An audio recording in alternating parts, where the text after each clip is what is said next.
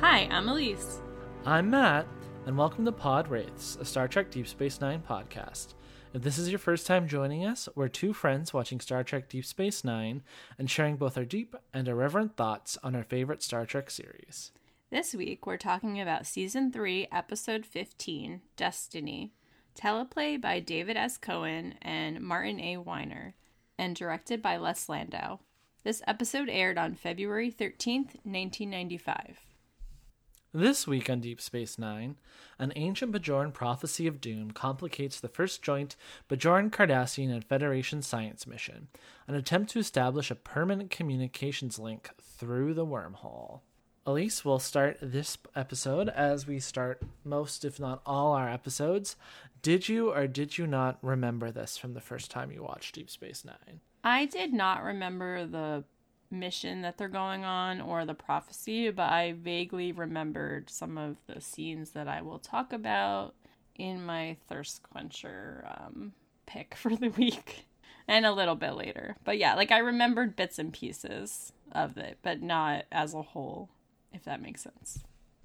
Right, right. No, on that, well, I'm sure we'll get into it, but the part I re- you're alluding to that you remember makes sense that you would remember it. yeah. Um, I mean, I- I'll just get into it slightly now. Like, I would just really love to read a Cardassian romance novel given their mating rituals. I'll just leave it at that for now. Uh, there you go. There's there's definitely a certain type of flirting that you are drawn to. yes. Um yeah, I think I kind of like this episode more than you, kind of just not to to jump too far ahead and like looking in in the notes there. Um as longtime listeners of the podcast will know, the explorations of Bajor and Bajoran religiosity, um, Sisko's status as emissary and a figure within Bajoran religiosity, and like the tensions that are ripe therefore are like some of my favorite things about Deep Space Nine. And here we are, 15 episodes rounding the corner to completing season three. And this is, I think, one of the first episodes since the pilot. I really remember Sisko's role within Bajoran religiosity being kind of explored, and it's it definitely is something that we will return to over the remaining, you know, season four, five, six, and then finally like ending in season seven. Um, yeah, and especially like what that means for Kira specifically. Again, longtime listeners will know that I love Kira. She's my favorite, one of my favorite characters in all of Star Trek. Dumb. so I, I this this episode had a lot for me. For sure. I did enjoy this episode because I watched it a few weeks ago and then we had um I had forgotten we weren't recording that weekend so I was like I'd forgotten about it and then um you know I I rewatched it again this morning. I did like it better the second time to like when I watched it this morning than I did the other day. Um and I think that I was maybe inebriated a few weeks ago and didn't and missed some of it that was interesting, like the dynamics between the Cardassian scientists and such. Like that part was very interesting to me. Um, one issue, and this happens like this is like discussed right at the beginning of the episode in the cold open. One thing I really have a hard time with with regard to this episode is just Sisko wanting the Bajorans to welcome the Cardassians to the promenade. I get this is a TV show, but this is a bananas concept to me. Made worse when he uses the word overseer, first of all, and second, because he's supposed to be a religious icon to them. Not that that is his choice, and obviously we deal with that in this episode a little bit. But yeah, using that word overseer really made it worse for me. And I just felt like the gap between they're maybe not killing us anymore to welcome to my restaurant is just really a large gap. And he's just so casual about it. And just every time Kira is next to him, I just want to be like, she's understandably upset. And it's just, she's in such a tough position in this episode because he's her supervisor and she believes he's the emissary and the Cardassians we're so horrible to the Bajorans. Like it just there's a lot going on here. Yeah, and I think that's you've really like tapped the vein of one of the problems or challenges or not great things that like exists within kind of this episode and I think a vein we've been tapping over the course of this podcast is the way in which Deep Space 9 portrays like geopolitics and like the limits of its allegory. Like definitely this episode wants us to think of like Cold War parallels, right? And like joint scientific ventures right. between, you know, the West and the Soviet Union and, you know, the the ability for collaboration beyond the like, you know, hawkish political machinations. Right. And I get that, and again, that can be like ripe for a certain kind of drama, but like it also, I think, the ignorance that in some ways the Federation, like Sisko, is displaying there about like you know, oh, we can do this now, and it's important because of the new treaty. It's like yes, but also it's like this lack, seemingly lack of like consideration for some of the complexities that like Bajor was occupied for like several generations. You know, right? And I know, yeah, and and then Sisko using the word overseer just immediately brings my mind to slavery, which is like I don't. It's not a direct comparison, obviously, um, but it makes me feel like imagine like I can't imagine slaves like entertaining their slave owners. Like that's insane to me. So I, I know it's not an exact of what happened with Bajor and Cardassia, but just using that word triggers that thought into my mind. Yeah, and like I think too, what something that the episode related to this isn't interested in exploring, where it's like, yes, the show's doing some work over the last season, I think specifically, like even going back to some of the stuff with um Tekeny Ghemor and the second skin and with Kira and stuff earlier right. this season. Um, and even I think it was last season where Quark's uh, X Flame, the Casablanca episode. I think that yeah. was season two. Might have been earlier season three. Um, I think it was. it's very three. much focused. No, I, it's I very know. much focused on a.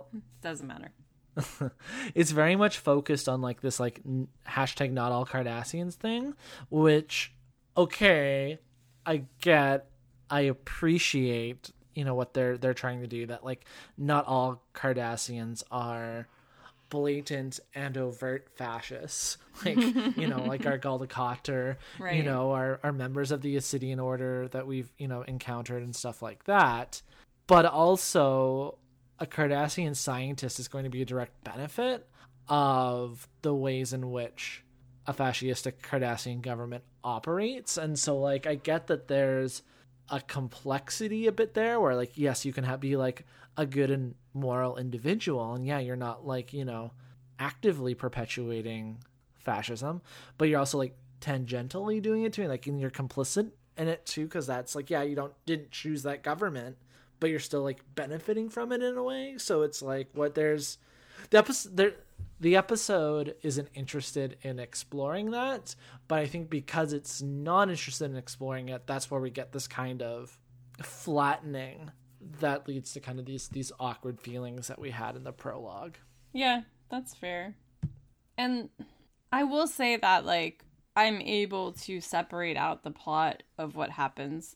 Like I don't think these thoughts took away from my able ability to like analyze the episode on its other on the rest of the plot like i kind of was able to separate that out. So i probably i'm glad that we talked about the issues there but i don't think that they colored like the rest of my thoughts on the episode which i think is interesting and something i'm not always able to separate out.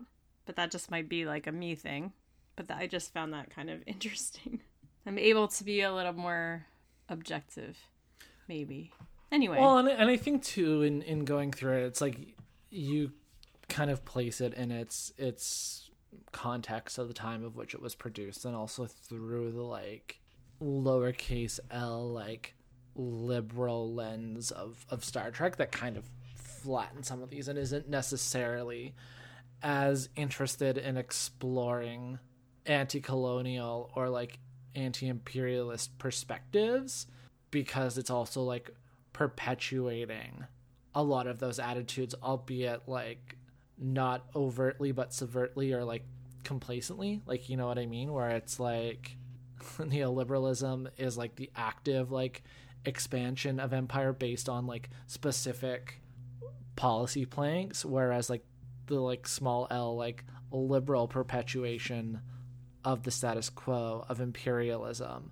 is as a result of not doing something and like a complacency and like not governing right. or not introducing you know policies to make it better. Like they're, yeah they're not actively introducing things to necessarily make it worse like you know the gop would or something like that. Yeah i got But, you. like, no i i understand you what know. you're saying um completely. Yeah. I'm just thinking of uh student loan debt right now Yeah. I and then before we kind of move into you know unpacking the prophecy, the the titular prophecy, and start dealing with our destinies, I do want to call out that um, Erick Avari is in this episode and is another one of those. Oh, it's that guy, the guy from Blank actors. Um, you know, among Stargate, The Mummy has been in Next Generation, a bunch of other things. It's he, he he's Erick Avari's just one of those guys that Hollywood's like, hey, you're ethnically ambiguous enough to you know play, play anyone. yeah. Do we need an Egyptologist in the Mummy 1999? sure, you're Egyptian now. Like you know, and he's Yep. actually was born in India, but you know, whatever. Yes, um, I agree. I definitely actually said to myself, "Oh, that's it's that guy." Like when I watched the episode. Yeah. Sorry, what were you saying? No, it's just like it's somewhat tangential, but it's like how Hollywood decided that Jew Jewish folks are ethnically ambiguous enough to play any race but Jews, Yeah. and then they cast Gentiles in like Jewish roles. Yes. Um, unless they, I mean, there's the Italian Jewish. Yes, Italians and a lot. Jews are but- allowed to play each other. We have a an unsaid agreement. I guess I just Thank said you, it, Estelle but Getty. yeah, brought to us by Estelle Getty. Um, yeah. Ugh, that performance is genius. I just think also Italians and Jews are just so similar in so many ways. But yeah. At, At least within I the should context of, I was of gonna New say, York City. yeah, I should. Yes, I was hundred percent about to about to. Um, let me say, narrow that down to my lived experience in um, the New York City area, not like saying. Concrete jungle where dreams are made of. Yes, that's true. Um, lights will inspire I was gonna you. say MDMA got you feeling like a champion. um. Anyway, yes, there's a prophecy. Did you know that? They could, they could have called this episode prophecy as much as destiny. I, Um, although the name of it made me think of that bit in Back to the Future where he's like, "You are my density." Uh, I had a T-shirt that said that. Oh, that makes me um, so happy. A while ago, I- it you- had like a portrait of George McFly on it and it said, Uh, "You are my density." I had a roads where we're going. We don't need roads. Um, t-shirt because when I was a kid, Back to the Future Two was my favorite, which is funny because it's like literally the worst one, but also I still love it a lot and have a lot of. you think two's the worst one? Yep, Not three. Three's amazing. Three's my might be like borderline my favorite one. I love time I'll have to travel revisit. and I love westerns. It's just perfect. Actually, uh, See, I like them going into the future. Well, air quotes the future. It's I think our past now because it's like yeah, 2015. it was 2015. Um, yes. Where are my flying cars? So they started in thought that was cool. 85. The past was Yeah. 55. The future was 15, and the past past was 1885. Yeah. I have a chart that I drew once of the um, different Back to the Future um, timelines, and it ended up looking like a penis. So it was really funny. I'll show it to you. No, later. so you know that there's there's that bit in like you know where Doc Brown charts it out when they go back to 1955 in um Back to the Future 2 and there's like the nightmare like you know Donald Trump's 1985 1985. Yeah. Um, Yep. right the nightmare 1985 when they go back with the almanac The and he draws out the yeah, timelines I did that I did that for the Terminator franchise when I had like had finished my assignment earlier in like high school English right around the time that Right. like Terminator 3 had come out. Okay. So like 2003ish. So my the teachers let me like draw it all out on the board. I and love the different like diverging timelines and basically like doing nerd shit. Yeah. And I I bring that up not to share a fun anecdote from from my past, which I mean I mean, this is also relevant to my life because I have recently watched Terminator and Terminator 2. And I saw Terminator 3 in the movie theater because Claire Danes. So up until recently, I was apparently Terminator 3 only. Well, and I bring that up because again, it, it's a lot of things we're talking about the idea of prophecy and destiny in this episode, and in, in a lot of ways, Terminator as a franchise deals with a lot of that, you know, changing time, preventing the past, but then also no matter what we do and how they try and alter the past, it's like Judgment Day keeps happening. It just like changes and gets like remixed, Right. right? Um, and like that reminds me a little bit about some of the interesting things about this episode as it relates to prophecy and then like the interpretation of prophecy, right? Um I've spoken before on the podcast about humans in the like universal, you know, sentient humanoid sense within Star Trek cuz they're played by humans on our planet, um on Earth being both meaning seekers and meaning creators. And that's I think definitely something that was coming to the forefront in this episode. Um sorry, what's Erick Avari's character's name? It's like Vedek Yard. It starts with a Y. I forget what his Um, name Decca. was. Yeah. But he's it's like Var- so, like, excommunicated.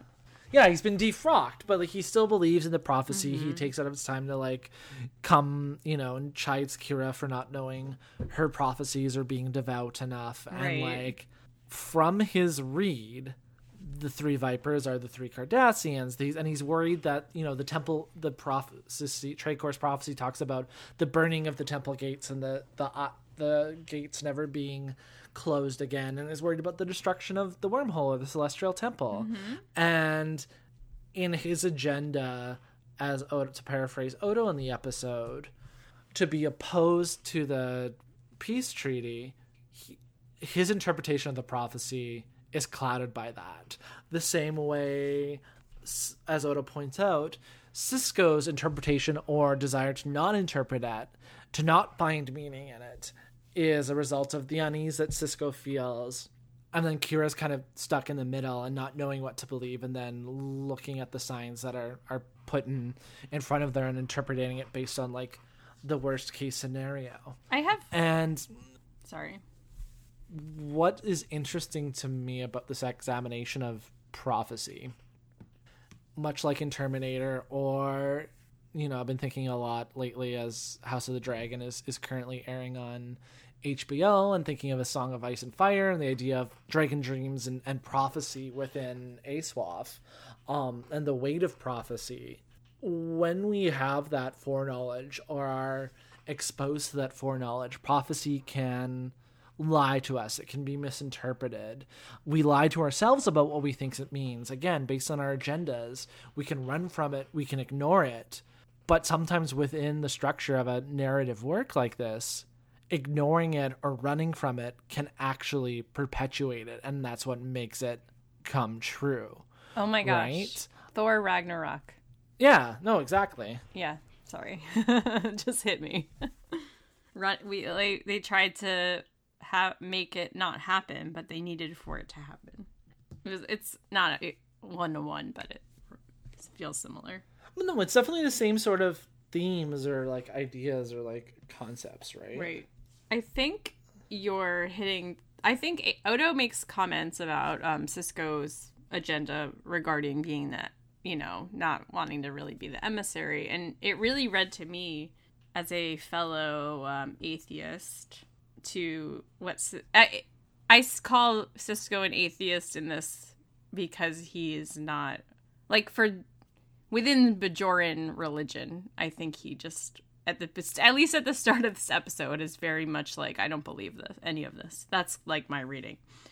Um, so Sisko says he has, or sorry, Odo says he has an agenda, and like to me, it almost just feels like Sisko has this like whole atheist perspective where like Kira is like seeing all of these things and like t- trying to tie it to the prophecy, and he's just mm-hmm. seeing all these like unrelated facts, and it just made me um, I enjoy. So I agree with you where like this Vedek or ex Vedek is one end and Sisko's on the other end, and Kira is in the middle. I, I saw that as well.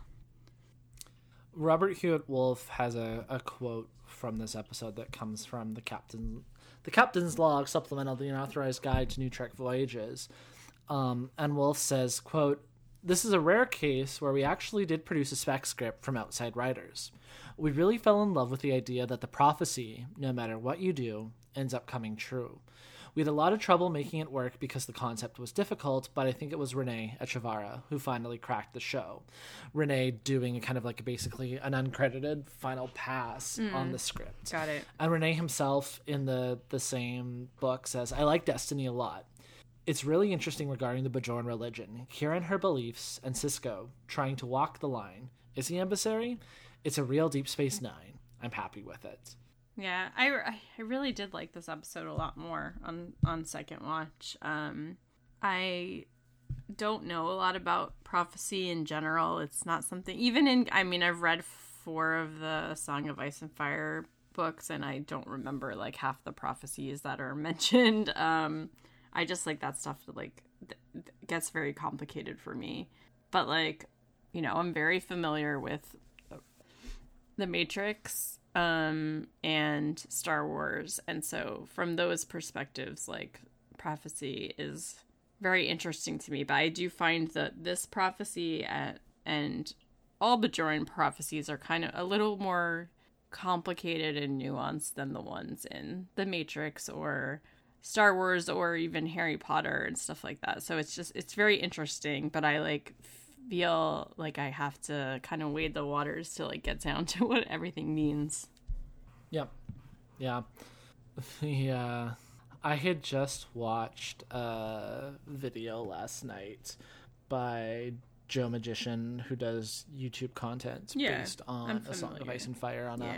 a, a House of the the Dragon video about Helaena as like a potential or well I think it's probably confirmed of the show like you know Dragon Dreams and yep. like the weight of that and like this idea of like prophecy and things like that is something I've really been thinking about like in terms of like Viserys having that one dragon dream about you know thinking he'll have a son and wearing the conqueror's crown and you know all the things that like led to him essentially being not essentially him being responsible for his first wife's death um and trying to you know make that dream come true in the ways in which spoilers for House of the Dragon, but the ways we know that that comes true, and I think is going to come true on the show rather quickly, but not in the way I think he hoped, wanted, or expected. And it being the only kind of dragon dream or prophecy he's ever had, and just clutching onto that so tight is just, yeah, interesting. Are you ready to talk about my favorite Cardassian scientists? Well, two of them are my favorite. The other one could go fuck. Uh, what you're, you're not a fan of Dejar Obsidian Order operatives? no, I'm not. Um, I so we have Ulani Belor Bel, Belor. I'm like I'm also like a Song of Ice and Fire pilled and like calling her Baylor. I don't know how to pronounce his last name. and um, Gilora Rejal are the, are coming, and then uh, but there's this like third scientist that comes up, which then like sparks Kira to be like, oh wait, the prophecy, three vipers. Um, and so the reason they're coming to the station is because they're helping build this relay so that they can have permanent communication between the Gamma Quadrant through the wormhole and Deep Space Nine in the Alpha Quadrant. Um, and it's so interesting to me the dynamic between these three. Before we know that Dejar is an Obsidian Order operative, it's so interesting because the whole scene where she shows up to like that I don't know if they were having drinks or dinner, like with the two scientists and O'Brien and Dax, which I love. Like these four, I mean, engineering to me is very sciencey related or science adjacent. So just to have these like four technical people like having a conversation together was very exciting for me, even though I feel like O'Brien felt out of place being the only dude there. I that's just my head canon. Um and so Dejar comes up and it just totally read to me as like they're like these three communists that come to like a capitalist country and like two of them are like loving all the options and the third one's just like judging them. And it just felt so tropey of like communism's boring and blah blah blah. And it just that whole bit kind of made me laugh a little bit. I don't know if you read any of that into it but i like had this oh, whole Oh, no, totally, scenario sure. in my mind and so like the one who like is true to their communist beliefs is like resenting the other two. I was like, all right. Everyone needs to lighten up here. it was very funny to me.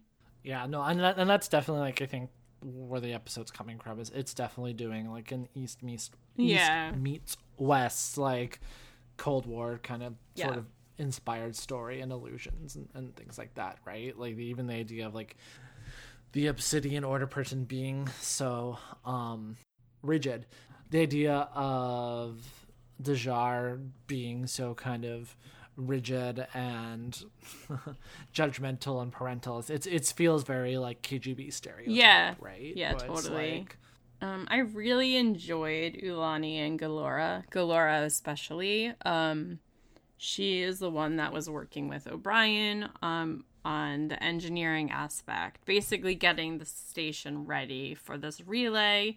And there's a lot of fun bickering scenes where she's trying to do her work and realize things are not as the schematics from when Cardassia was in charge of the station like it's not the same. And she's like you made all these changes. Like why didn't you say anything and O'Brien's just like well you never told me what you were doing so I didn't know what was relevant and it just was like this bickering back and forth that was a lot of fun and that one scene when she asked him to go get her tea he was like so annoying. He was so like, annoying. Okay then. Sure. Um, yeah. Why not? Um, and it all then boils to comes to a head when she basically is like, "Yeah, well, men aren't good engineers anyway." and then we learn that all of the women, all of the sciences in Cardassia are dominated by women, and I'm just like, Cardassia is really into their girl bosses. Um, it was just very funny to me and felt so second wave feminist to be like, you know, girls rule, boys drool, or whatever. Yeah, but I- like I I think too within the context of like Cardassian society, it's like hmm. I wonder if like the sciences are one of the only like professional pathways that are open to women in Cardassian That's fair. society I was- because it is yeah. so militaristic that yeah, we haven't the met men are streamlined into the military. right, and we really haven't. I don't believe we've met a woman military officer from Cardassia, or even really any women leaders. Like I can't recall any. So you're you're probably right. And actually, I was like, I didn't consider that until like as you were saying it just now. I was like, oh yeah, that does make sense. Yeah, and I'm sure there are like, you know, varying like exceptions because again, in the Casablanca episode, one of the dissidents is like, Right. you know one of the one of Quark's uh, girlfriends. I can't remember her name. yeah, I don't remember either. Um, students is is a male, is a man, and then I do think there's a TNG episode where we see uh, it was probably I think TNG season seven, um, the one where they're they're racing and you know find the history of that progenitor race. I think the gul in that is a woman, but generally speaking, you know. There's always going to be exceptions, but you think of what's more socially acceptable or whatever, right? So yeah, that's fair. within Card socially acceptable within Cardassia. yeah, be funny. yeah, yeah, yeah. Um, I did enjoy the um when right before they come out and say that Dejar is part of the Obsidian Order. Um, I think it. I don't remember if it was Ulani who was or Gilora who was basically being pretty straightforward and honest with Starfleet, saying that Cardassia pretty much limits what they're allowed to do. Um, they're not allowed to make any. Um, they're they're not allowed to make any. Um, what's the what's the word I'm looking for? Oh, sorry. They're not allowed to make any experiments that are like too dangerous or unnecessary. And like Sisko makes a point of saying that Starfleet will consider all options when something happens and you get the imp- I mean they flat out say like we feel that way too but we're not allowed to act that way. And it's just interesting that even though they get their little bit of I guess what they would consider freedom they don't like Cardassian food. They're very excited to have food from other planets. Like they're enjoying um learning about other cultures even which I think is a very scientific I know I do think there are some crossovers with like science and humanities in the like curiosity aspect. So like it makes yeah. sense to me that these women would be like interested in learning about other people's cultures. Um and it just very much I'm surprised at how honest they are about that with Starfleet with Dejar sitting right there is basically what I'm trying to say. Right. Yeah, there's like a certain level of protection or like insulation that they feel they can get from the the science ministry from the obsidian order i think too right? Yeah. like they're somehow insulated from the consequences of their actions. I'm not sure that the how and the why are, is important but everything basically works out at the end. Um dejar was trying to hinder everybody but i guess whatever sh- they worked to counter that fulfilled the prophecy and got the relay working. they base I felt like it was a little yada yada yada or my my ears kind of tuned out at that point with the with the details. But it, I was happy that the prophecy came true. Um which is unlike me because I usually am very like blech, religious stuff, but it is kind of interesting when things that might not be explainable happen. Well, yeah, and the idea that even like the outcome of the prophecy was w- what they wanted all along. And if it wasn't for the comet fragments as the three vipers um going through the wormhole and even that little bit of of leakage of whatever the particle was or whatever that's what allowed the signal and the comms relay to go the three the so three vi- vi- vipers meaning like the comet pieces? Is the comet fragments the yeah. comet fragments yeah which they realized yeah. later were the three vipers apparently. Yeah, and the idea that like lighting the temple on fire was whatever the leakage that came out of the you know static warp bubble or shields or whatever the tech solution was, and the gates never being closed again is the signal going through for the comms relay, right? Like, yeah, yeah no matter what they tried to do, like it was going to happen anyways, and I, yeah. Yes. Yeah, I feel the more that we talk about this episode, the more I'm liking it, actually. I think my only problem is Sisko's attitude at the beginning about all of it and not being as um but as understanding about how Bajorans may feel. But I also feel like that would change the complete tone of the episode. So we would not have gotten the rest of the episode how we wanted it or how we like how I liked it if that had, he had been a little more serious at the beginning. I think. Yeah. Was there anything else you wanted to discuss about the episode before we get into our regularly scheduled segments? No, I th- I think we've we've covered kind of a lot of the the major thrusts. Um, as we move into the Altair Water Thirst Quencher, Altair Water first being mentioned by Dr. McCoy in Star Trek 3, I think I know the answer to this, Elyse, and I'm sure most of our longtime listeners do. But who are you thirsting for this week? Um, there is an enemies to almost lovers plot in this episode, and I'm here for it. Gilora even tells O'Brien that she's fertile, although it may be a little too early for him to be worrying about that. I love this. I love that O'Brien has no idea that this is happening because they have different mating rituals. I love an enemies to lovers like I said in the opening, I want to read Cardassian romance novels. Give it to me, please. I do like that once they realized the understanding, they were very like cool about it and it was awkward for a second and she went on her way to like give everybody space and it was very respectful. but yeah, it would have been hot. If there was no Keiko, you know, who knows what would have happened. what about you? Uh, I mean, scrolling up, um, I definitely liked Rejal. Uh, Rejal was played by Tracy Scoggins. Sloggins, don't remember how you properly pronounce her last name, but would later be a lead on Babylon 5. And also during the climax, I think we see Dax in command of the Defiant for the first time, just captaining it up. And yeah, that like did did some things for me. Yeah. Um, Listeners, you may not know this because you do not have access to our notes, but Matt put a picture of Dax in this chair in our notes, and I am very happy about it. Yeah, we we love to we love to see it. Um, yeah, and I guess my nominee for most Star Trek thing is several technobabble solutions that work and don't work, and then one finally works. Right, the altering the phasers didn't work but then they had the idea of the you know running the shuttle pod through the fragment through the wormhole and you know whatever. Tech the tech. Lots of tech talk this week. For sure. And i probably would say that mine is basically um, lessening the nuance of a controversial thing that happened prior so that you can have the story that you want in this episode.